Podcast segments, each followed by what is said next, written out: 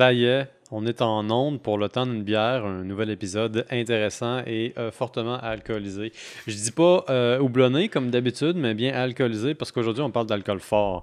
On va parler de la campagne de Gorbatchev contre la vodka, mais en réalité contre l'alcool en général, sauf qu'on sait que le problème qu'il veut régler, c'est le problème de consommation d'alcool fort. Et euh, pour aborder le sujet, j'invite Frank Malt. Comment ça va? Alors, ça va bien, bien. Ça va super bien.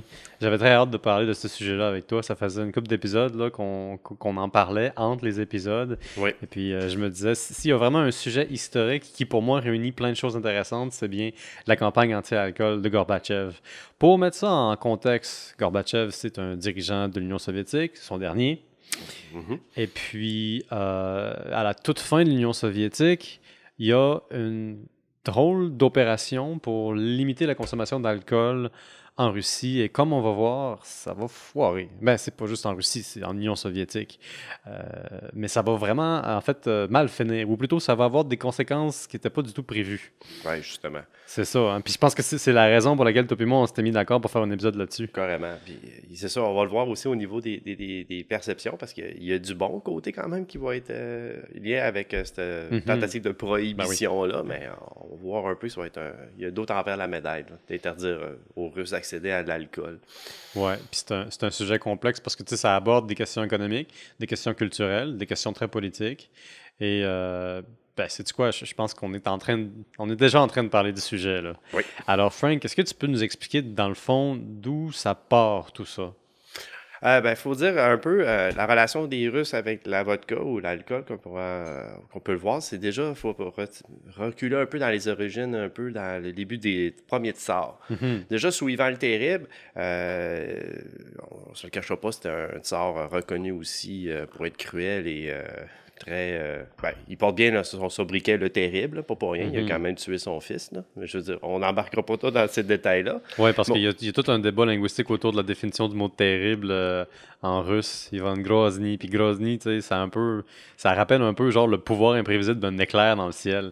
Terrible, mais en même temps surtout redoutable. Ouais, Euh, lui, il portait bien les deux, je pense. Ben, c'est ça. Mais euh, veut, veut pas, à son époque, il voulait déjà faire une expansion de la Moscovie, hein, qui Mhm. était à la base Moscou. Euh, puis pour financer ses projets ambitieux, ben, il fallait qu'il aille chercher des revenus. Et quoi de mieux que de commencer à mettre un monopole d'État sur la vodka? Mhm. Veut, veut pas, c'est une des affaires que le peuple boit beaucoup. Ensuite, les autres sorts, euh, comme ce soit Pierre le Grand ou Catherine la Grande, Mhm. eux aussi ont joué avec ce levier d'alcool pour chercher des euh, finances.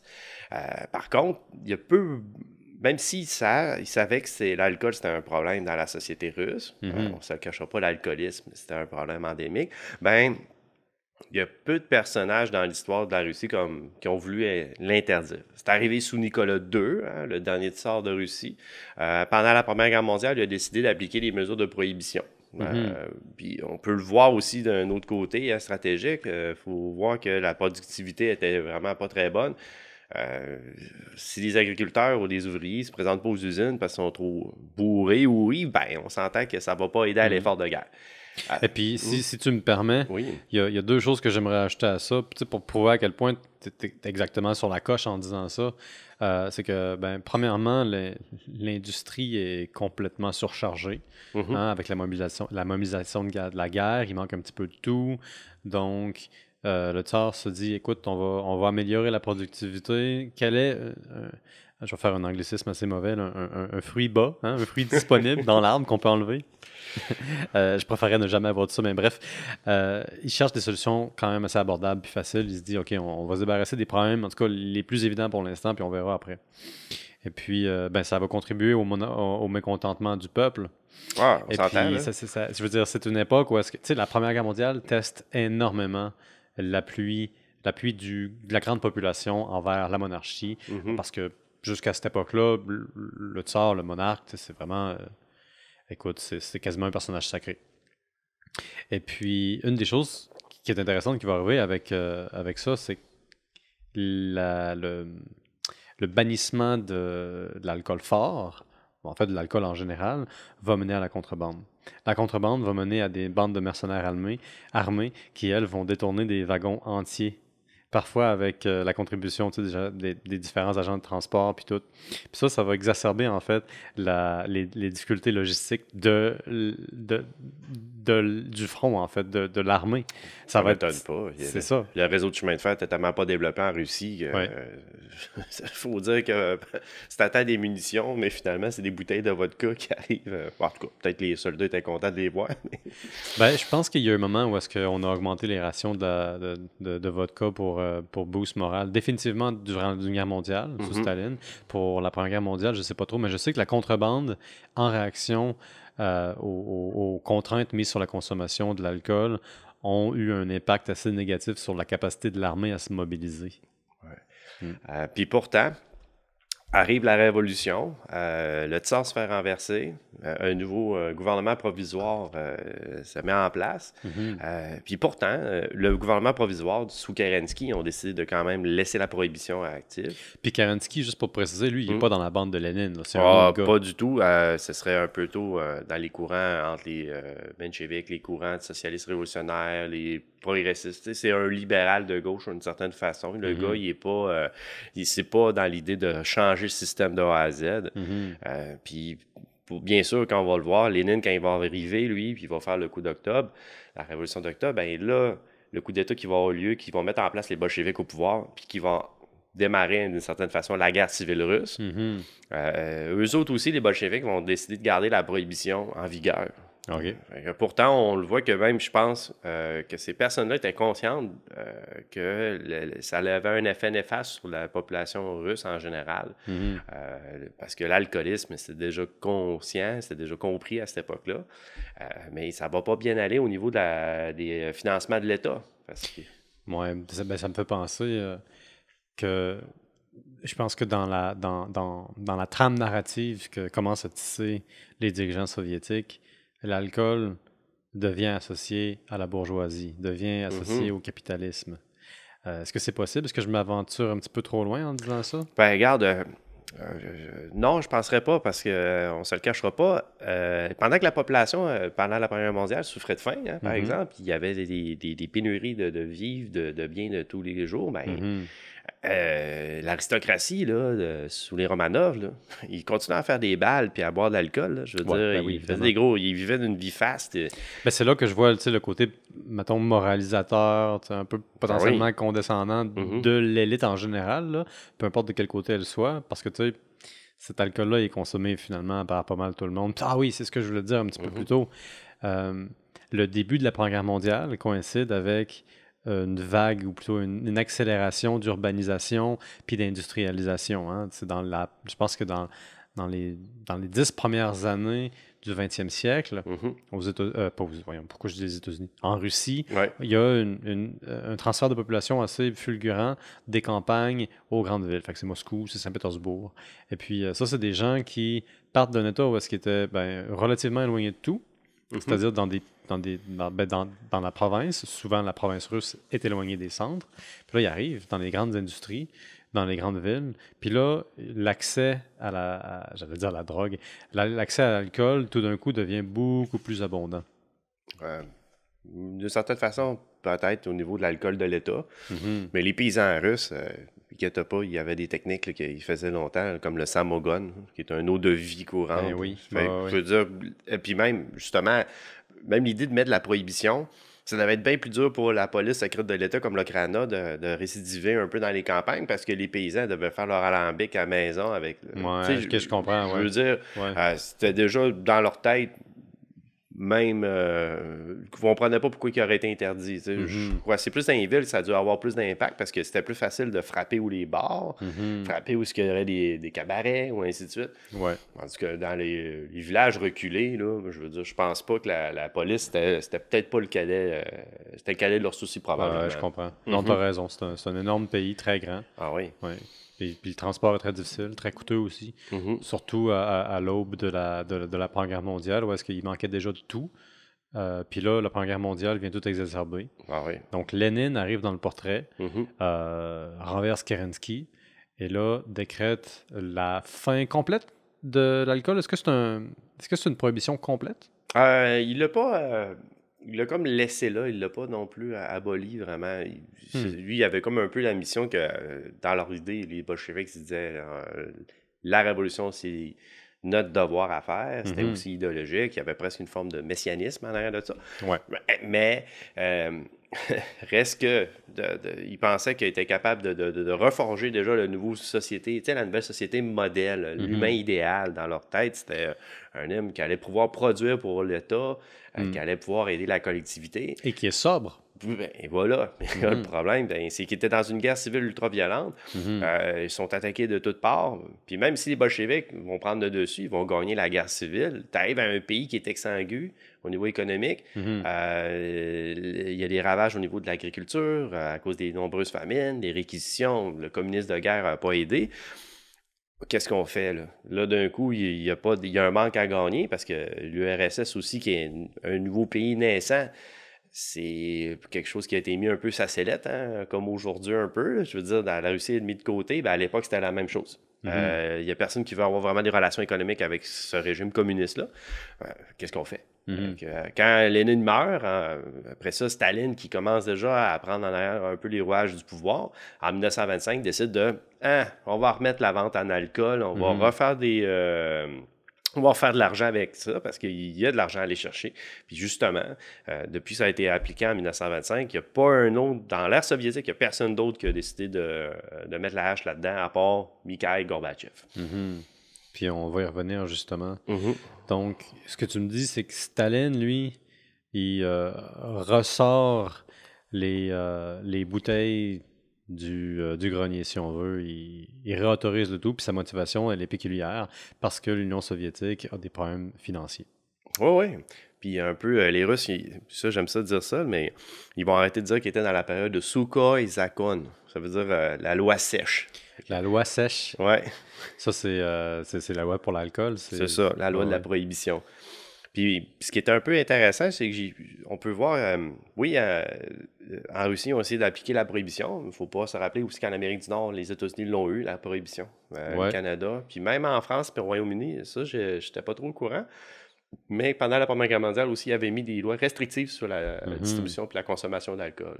Ouais. L'idée que c'était pour améliorer l'effort de guerre, c'est bon. Ouais, je trouve que c'est un, une belle mise en contexte, puis est assez utile pour notre conversation, mais aussi pour les autres qui nous écoutent ou qui nous regardent, puis qui, qui, qui essayent eux-mêmes de, de- de donner un sens à, à cette décision-là. Il faut dire que ça s'inscrit à une époque où est-ce que c'était dans l'air. Aux États-Unis, un pays complètement différent, à peu près dans la même période, pendant plus longtemps, il va y avoir une prohibition assez intense. On parle de 1919-20 à Ouais. 1933. Oui, exactement. Et puis, c'est les mêmes années, là, dans le fond. Mhm. Puis, ce qui est intéressant, c'est que c'est pas du tout les mêmes raisons. Il y a, a Ah. un côté religieux assez intense aux États-Unis derrière ça. ça. Il y a une ligue anti-saloon Mhm. euh, très, très populaire, tellement populaire qu'on dit dans l'historiographie euh, que le chef, ou plutôt le patron de la ligue anti-saloon est un faiseur et un défaiseur de roi. C'est-à-dire qu'il a tellement de poids que ben, tout le monde au Congrès doit lui parler pour faire arriver quoi que ce soit. Et puis, euh, ça, c'est pas un genre de personnage qu'on voit en non soviétique où est-ce que, ben, à un moment donné, c'est Staline qui décide qu'est-ce qui se passe.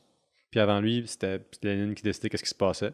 Puis avant, ben, c'était Kerensky. Puis avant, ben, c'était le tsar. tsar. Puis c'était pas mal ça. Ouais. Fait que euh, c'est ça, mais ce qui est intéressant, c'est de comparer les époques, puis les motivations sont, sont pas du tout les mêmes. Ah, vraiment pas. Puis je pense qu'au Royaume-Uni puis en France, il y, a, euh, il y a le côté mobilisation de la guerre aussi qui va Mhm. jouer un grand rôle. Parce que ben tout manque, y compris les céréales. Puis c'est avec les céréales qu'on fait de la bière. Ouais, dommage, hein? Mais au moins, la France, il y avait le vin. Ben c'est ça, ben oui. Ils se sont, se sont tournés vers le vin. Les Russes, eux autres, la vodka, au moins, c'est pas si pire, tu sais. Vodka, tu fais ça avec des bases de, de patates, là, bien souvent. On peut faire ça avec bien des affaires. J'ai Oh. appris qu'on pourrait faire ça avec, euh, avec de la patate, mais aussi même avec de la betterave. Tu sais, c'est comme ben, c'est un Mhm. alcool distillé, fait que pas mal toutes les sources de sucre sont bons. Ouais. C'est juste qu'il y a quand même des standards dans la vodka qui fait qu'on préfère certains, euh, Mhm. certains aliments, certains types, certaines ressources. Justement. Mais euh, je me suis dit, à cette époque-là, euh, avec euh, les lois sèches, s'ils faisaient beaucoup d'alcool de contrebande, j'imagine beaucoup de problèmes de problèmes de gens qui ont eu des, sûrement d'intoxication, des problèmes d'être sais, Ben c'est- oui. c'est- C'est quelque chose qui a été reporté autant aux États-Unis pendant la Prohibition. Ouais. J'ai eu du mal à imaginer pendant la Révolution russe, pendant que ça va mal, pendant que Mm. Tout va pas bien, les gens, fallait qu'ils essaient de, de, Ben, de toute façon, même la production d'alcool, j'avais la misère à voir comment ça aurait pu être, comme juste par exemple les bières, vu que les Mhm. céréales étaient toutes réquisitionnées pour l'effort. Ouais.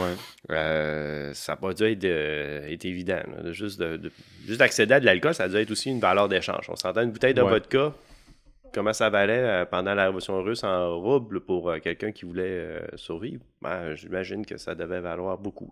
Ben, c'est sûr que le prix a dû monter. Ben, exactement. Moi, mon, mon seul exemple, c'est les États-Unis où est-ce que on utilisait de l'alcool industriel.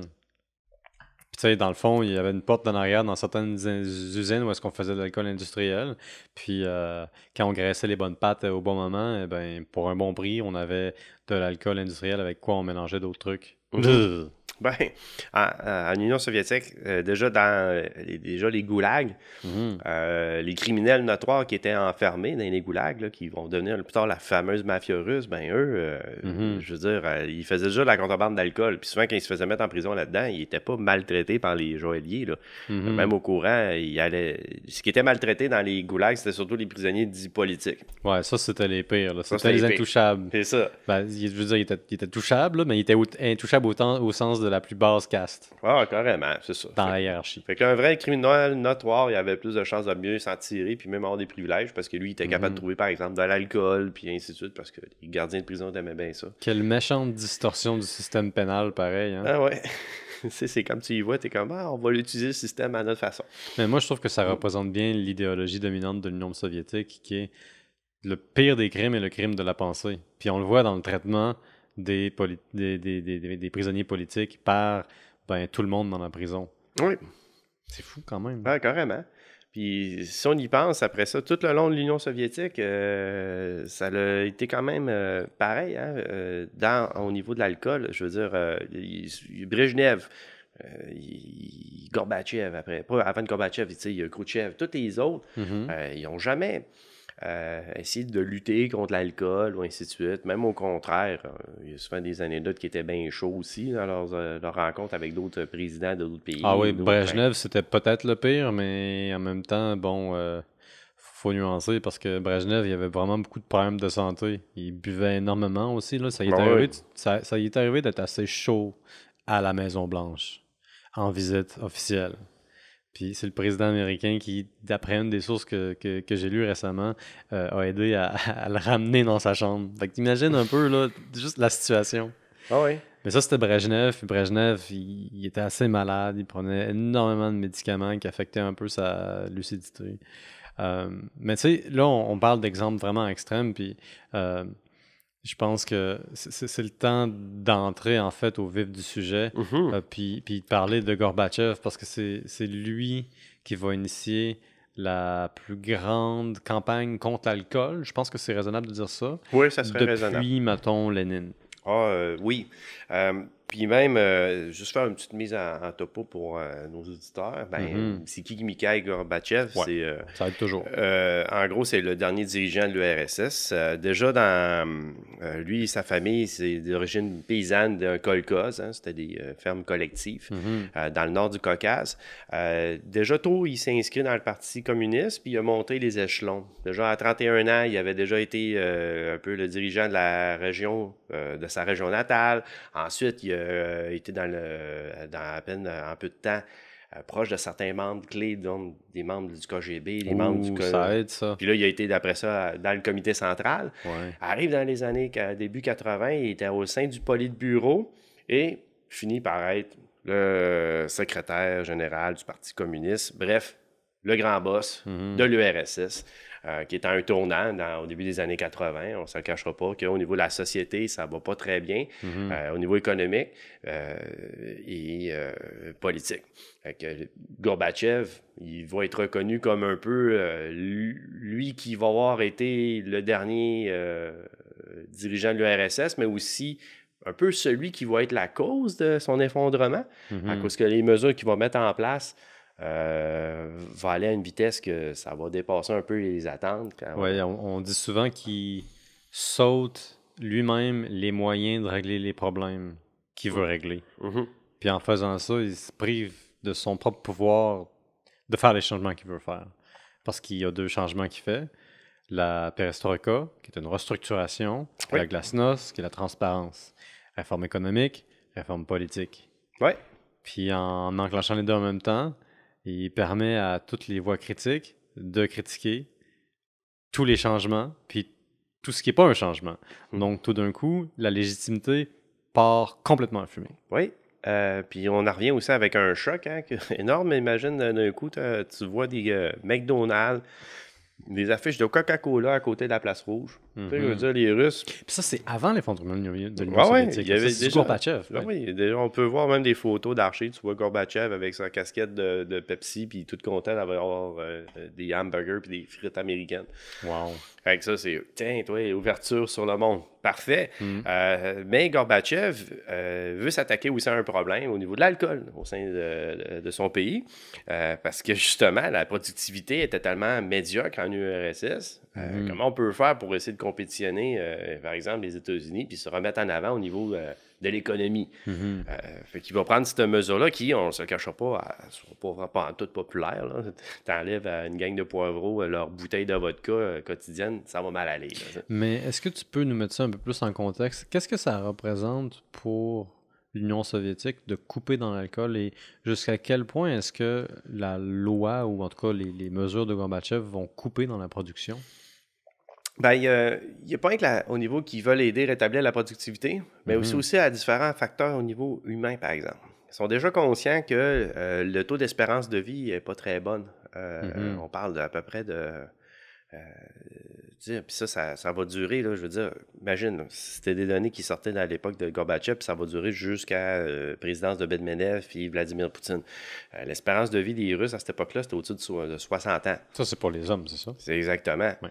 Euh, alors qu'on est même on est dans les 70 ans pour les sociétés occidentales. Euh, Il y a un gros écart. Mhm. Ensuite, euh, l'autre affaire, c'est au niveau de, de- de- de l'alcoolisme. Euh, D'autres maladies qui sont reliées à ça. C'est pas quand même ce qui est le plus rentable. Puis, il y a un taux de problème au niveau de la fertilité et de natalité. Euh, comme Ah un oui. peu que la, la population, il y a un déclin au lieu d'une augmentation. Fait, ils se sont rendus Mhm. compte qu'il y avait une corrélation à faire avec l'alcoolisme qui, ça aide pas à, Mhm. comment dire, à faire les besoins naturels de la chose. hein.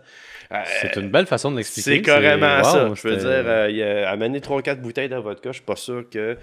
Ouais, mais ça, c'est un peu euh, excessif, là, quand même, pour n'importe qui. Ouais, mais regarde, faut se le dire, hein, les Ouais. Russes. ah, Puis ça, c'est pas moi qui le dit, là. Faudrait, je, je vais vous dire. C'est euh, Irina Desenova, là, une chercheuse de l'économie, euh, en économie russe à Moscou. Euh, les Russes, en moyenne, là, ils boivent de 15 à 18 litres d'alcool par année. Ça, c'est de l'alcool pur? Ouais, à peu près. Fait que c'est le double de ce que boirait un Québécois moyen. Hmm. Ça, me, ça me fait beaucoup réfléchir parce que j'ai passé pas mal de temps dans les premiers podcasts à regarder les, les statistiques de consommation d'alcool dans le monde. Mhm. Puis euh, euh, c'est- comme étrange de regarder ça parce que ça, on dirait que ça arrive sur plusieurs plans en même temps. Tu côté alcool en général, puis côté, mettons, bière en général, puis côté vodka en général, souvent les chiffres sont, sont très différents. Mhm.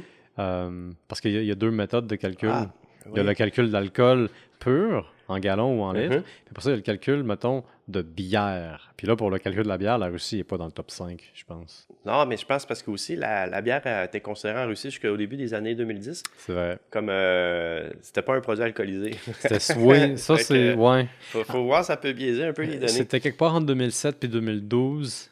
euh, en- pour, pour la première fois, la bière euh, a été considérée comme étant une boisson alcoolisée. Je m'explique toujours pas comment ça peut arrivé. Puis sérieusement, je pense que c'est digne d'un- show là-dessus parce que c'est quelque chose qui, je pense, en Europe ou aux États-Unis, serait impensable. Ben, je veux dire, c'est pas arrivé. Euh, puis ça fait que c'est un peu une tautologie de dire ça, mais euh, essayer de comprendre pourquoi en mettant ça en contexte.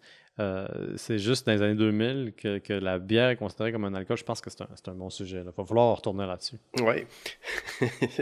à bien y penser. Mais euh, justement, tu sais, euh, le, but de, de Gorbatchev, c'était pas d'interdire totalement l'alcool, mais c'était plutôt de mettre des, euh, des limites, des freins un peu Mhm. à la consommation. Euh, la première euh, mesure qu'ils ont décidé d'établir, c'était augmenter le prix de la bière, de la vodka, du vin. Tous les alcools. Tous les alcools ont augmenté le prix.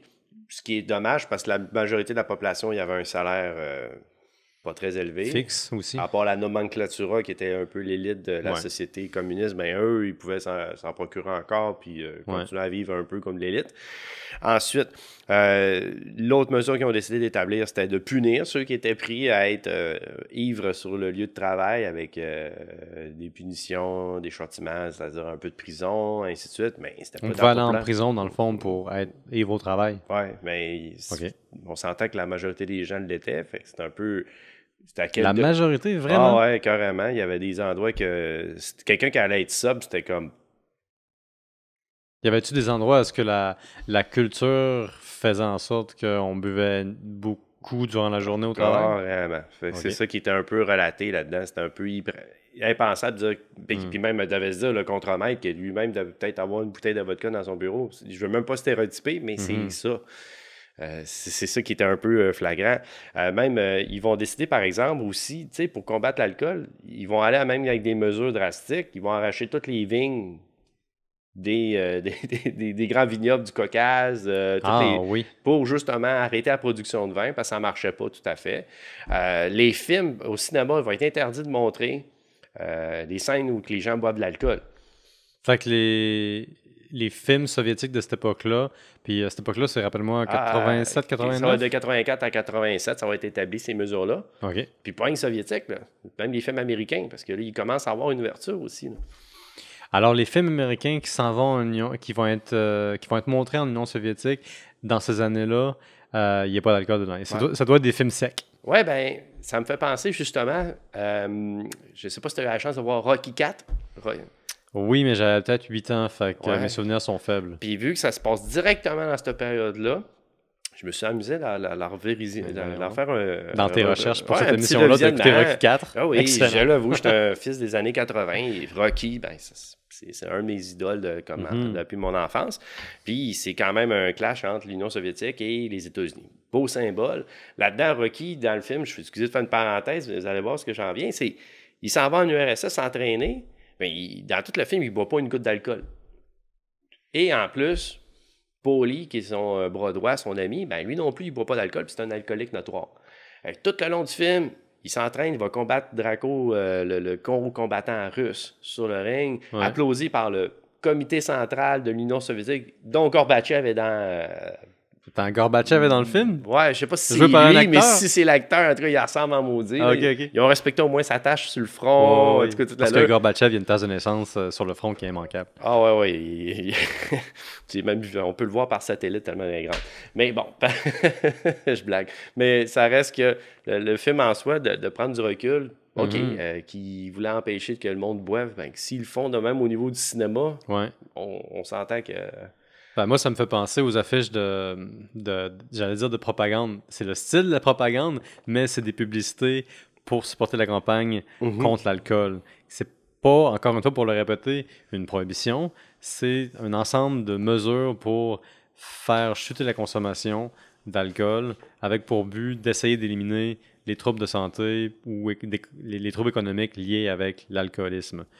Euh, puis j'insiste sur ce point-là pour pas dire que c'est juste une question d'alcoolisme, c'est parce que c'est il y a la perception que ça nuit à la production. Il y a Mhm. une certaine culture qui, qui- que la nomenclatura veut essayer d'éliminer. Puis une des façons, puis là je retourne sur mon point, euh, que la bureaucratie rouge euh, utilise, c'est euh, l'art notoire de, de l'Union soviétique, l'art visuel, euh, basé sur la fameuse propagande contre la collaboration. Je veux dire, il y a un siècle d'innovation en art sous l'Union soviétique qui fait qu'on en parle encore aujourd'hui. Mhm. C'est des chefs-d'œuvre, selon moi, de, de- de communication, euh, ces posters-là. Il y a un poster, notamment, on pourra peut-être le montrer à un moment donné euh, dans le podcast, ou en tout cas sur le site, euh, dans lequel on voit un ouvrier avec sa fameuse gueule hyper carrée, genre sa gueule est un hypercube tellement c'est carré, et puis euh, qui regarde une bouteille avec sérieux, avec sa main, là, hein, évidemment, la, la main qui dit non, arrête-toi. On voit ça souvent dans. Niet.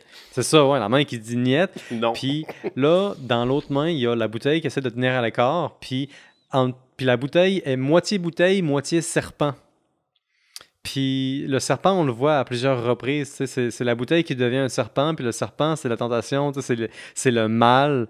Et puis c'est difficile pour moi de ne pas voir d'autres allégories, de ne pas voir d'autres symbolismes là-dedans. Ça fait très biblique. C'est ça. Ça fait très défendu, mange pas ça, ben, bois pas ça. puis je trouve ça débile parce que c'est un, un, un, régime qui est officiellement athée. Mm-hmm. Et pourtant, le serpent représente ostensiblement la tentation là-dedans, mm-hmm. mais en même temps l'ennemi. Et puis, ben, ça, c'est une histoire biblique. Oui.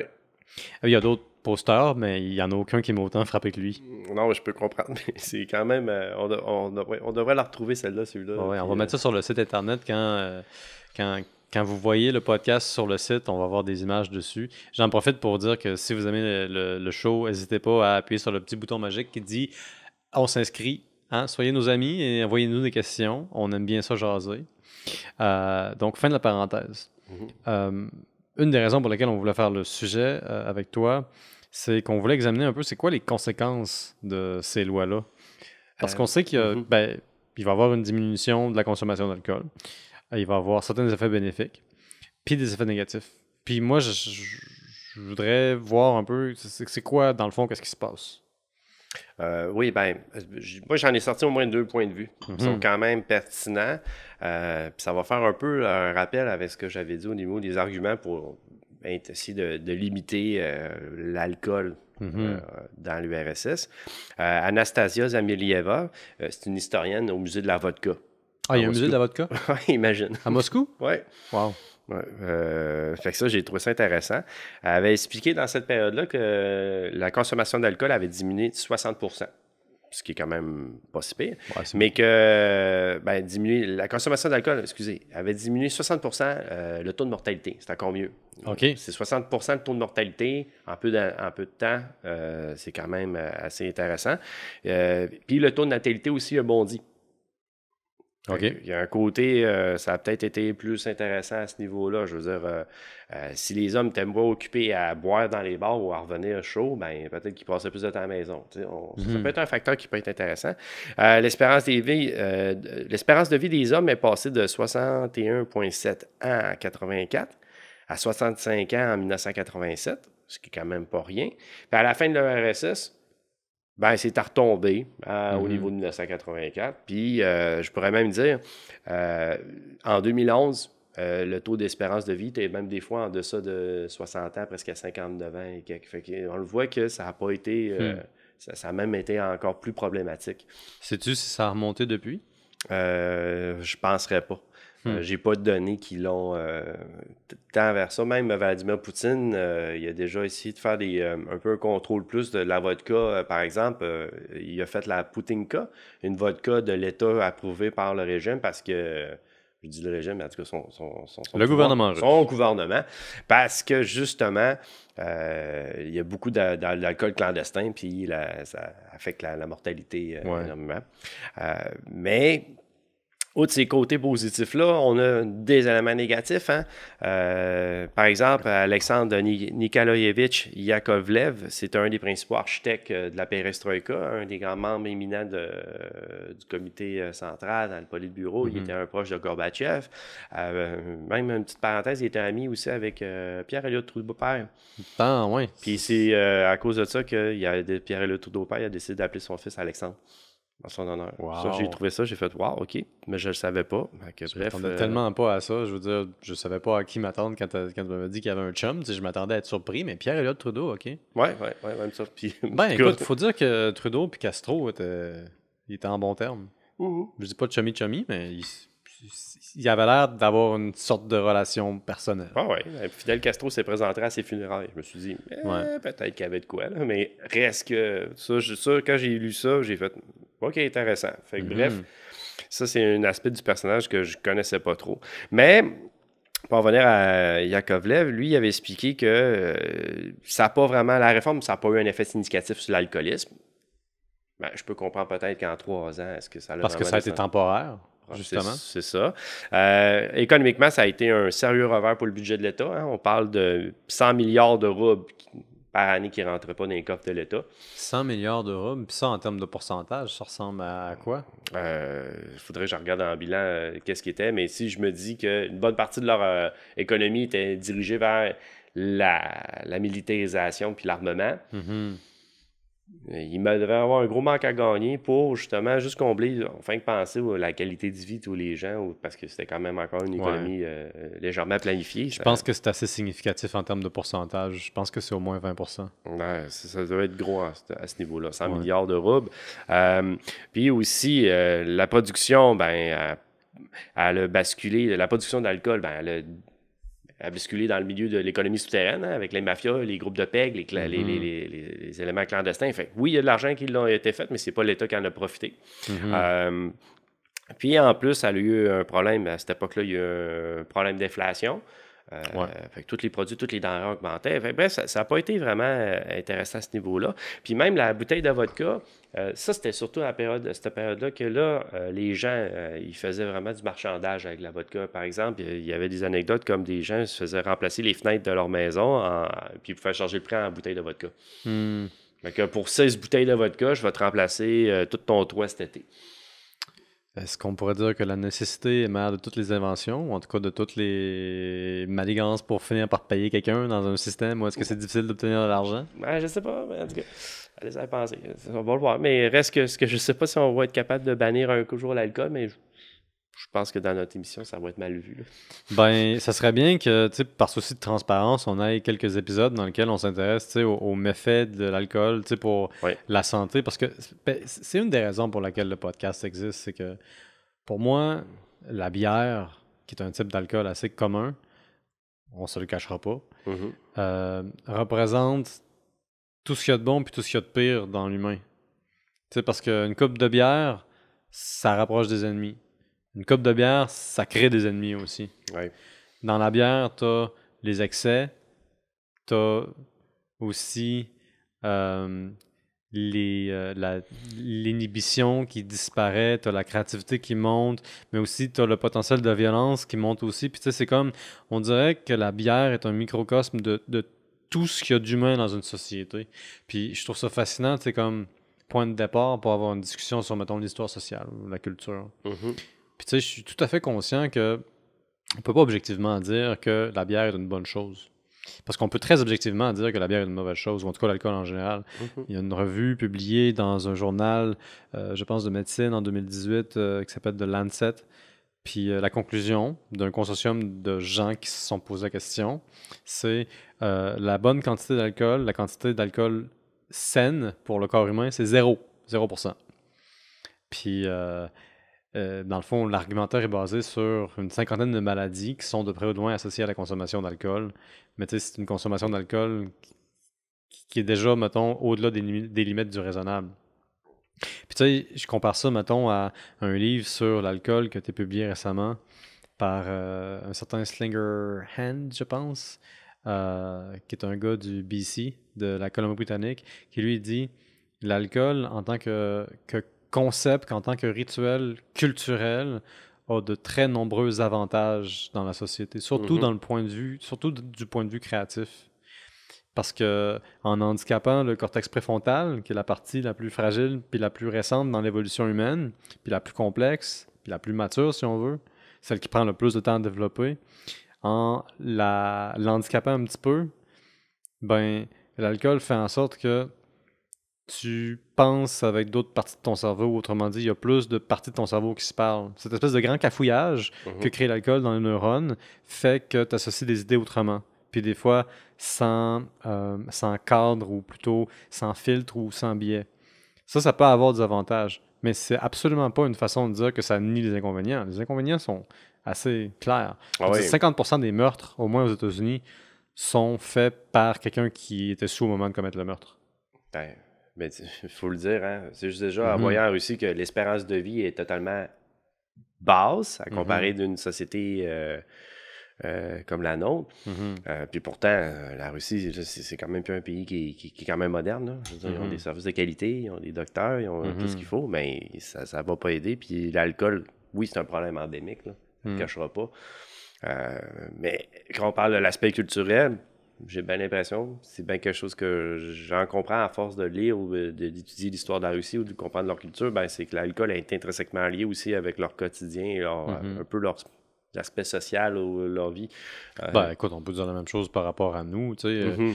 imagine ton 5 à 7 habituel euh, dans un petit pub d'apparence un peu irlandaise. Ouais. Puis si tu bois hein? pas un verre, on va te regarder.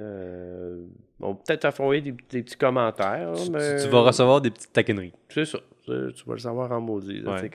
Mais quoi qu'on devrait en parler dans un autre podcast, la consommation d'alcool sans alcool, euh, est-ce que je peux dire ça? Non. De bière sans alcool mm-hmm. est en train de monter de façon fulgurante. Euh, écoute, je pense que ceci est un excellent euh, point de chute pour notre podcast. Mm-hmm. On a vu ensemble qu'il y avait des considérations quand même assez complexes, puis des calculs assez particuliers autour du, euh, de la décision à plusieurs reprises de bannir euh, l'usage, la vente comme la consommation d'alcool à différents moments sous l'Union soviétique, des bienfaits, puis aussi des effets secondaires qui n'étaient pas prévus. Puis tout ça, pour moi, ça me rappelle un peu la perestroïka, la tentative de sauver l'Union euh, soviétique qui, à travers ces réformes, crée le fruit de son échec éventuellement. Donc tout ça pour dire qu'il n'y a aucune entreprise humaine qui est jamais sans défaut. Et je pense que c'est pas mal la bonne façon de terminer ce podcast-là.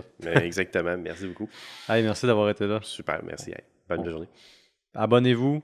N'hésitez pas à appuyer sur le petit bouton magique qui dit euh, que vous allez devenir nos amis. N'hésitez pas à nous écrire non plus. Et puis, euh, cheers!